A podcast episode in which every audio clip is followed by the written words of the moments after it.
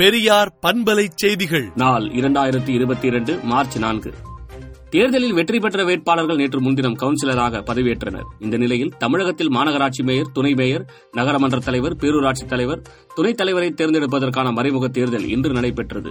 சென்னை மாநகராட்சி மேயராக இருபத்தெட்டு வயது முதுகலை பட்டதாரி பிரியா பதவியேற்றுக் கொண்டார். மேலும் பல்வேறு மாவட்டங்களில் வெற்றி பெற்ற வேட்பாளர்களும் இன்று பதவியேற்றனர். சென்னைக்கு தென்கிழக்கில் உள்ள காற்றழுத்த தாழ்வு மண்டலம் 12 மணி நேரத்தில் ஆழ்ந்த காற்றழுத்த தாழ்வு மண்டலமாக வலுப்பெறும் என சென்னை வானிலை ஆய்வு மையம் தெரிவித்துள்ளது. நில அபகரிப்பு வழக்கில் ஜாமீன் கோரி முன்னாள் அமைச்சர் ஜெயக்குமார் சென்னை உயர்நீதிமன்றத்தில் மனு தாக்கல் செய்துள்ளார். கூட்ட நேரத்தை காத்திட வேண்டும் என்று முதலமைச்சர் மு க ஸ்டாலினுக்கு திருமாவளவன் கோரிக்கை விடுத்துள்ளார். மேயர் மற்றும் நகராட்சி தலைவர்கள் மக்களின் வளர்ச்சி நலப்பணிக்காக சிறப்பாக பணியாற்ற வேண்டும் என்று ஜி கே வாசன் தெரிவித்துள்ளார்.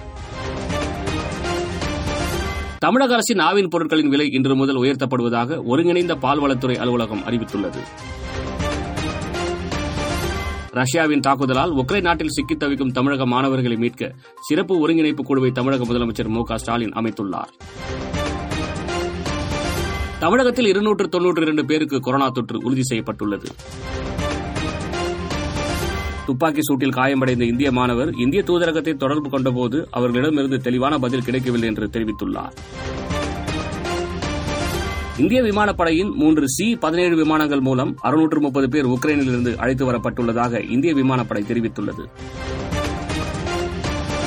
தமிழகத்துக்கு மழை வெள்ள பாதிப்பு நிவாரண நிதி ரூபாய் முன்னூற்று ஐம்பத்தி இரண்டு புள்ளி எட்டு ஐந்து கோடியை மத்திய அரசு ஒதுக்கீடு செய்துள்ளது. பாகிஸ்தானின் மசூதியில் நடைபெற்ற வெடிகுண்டு தாக்குதலில் முப்பது பேர் பலியாகினர். புதினின் பொறுப்பற்ற செயல்கள் ஐரோப்பாவின் பாதுகாப்பிற்கு அச்சுறுத்தலாக உள்ளது என இங்கிலாந்து பிரதமர் போரிஸ் ஜான்சன் கூறியுள்ளார். ரஷ்யாவிலும் அதன் கூட்டாளியான பெலாரஸ் நாட்டிலும் அனைத்து திட்டங்களையும் உலக வங்கி அதிரடியாக நிறுத்தியுள்ளது. விடுதலை நாளேட்டை விடுதலை டாட் இன் இணையதளத்தில் படியுங்கள். பெரியார் பண்பலை செய்திகளை நாள்தோறும் உங்கள் செல்பேசியிலேயே கேட்பதற்கு எட்டு ஒன்று இரண்டு நான்கு ஒன்று ஐந்து இரண்டு இரண்டு இரண்டு இரண்டு என்ற எண்ணுக்கு பெரியார் எஃப் நியூஸ் என்று வாட்ஸ்அப் மூலம் செய்தி அனுப்புங்கள்.